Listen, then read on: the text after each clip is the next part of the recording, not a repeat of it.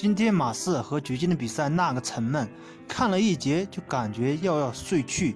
但是我觉得马刺波波维奇还是力压自己的徒弟，掘金的主帅再厉害也打不过波波维奇。而且马刺怕的就是突破以及很准三分的球队。现在整支爵士突破不强，杀伤力不强，三分又不准，所以打马刺没门。而且马刺一直碾压掘金。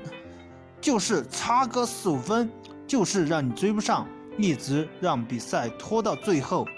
这样打法对于年轻的掘金太过于伤害自己的锐气，所以掘金要想有所突破，只能在杀伤和三分上做得更好，否则一直要沉沦在波波维奇的围棋战术里，困死自己。你觉得呢？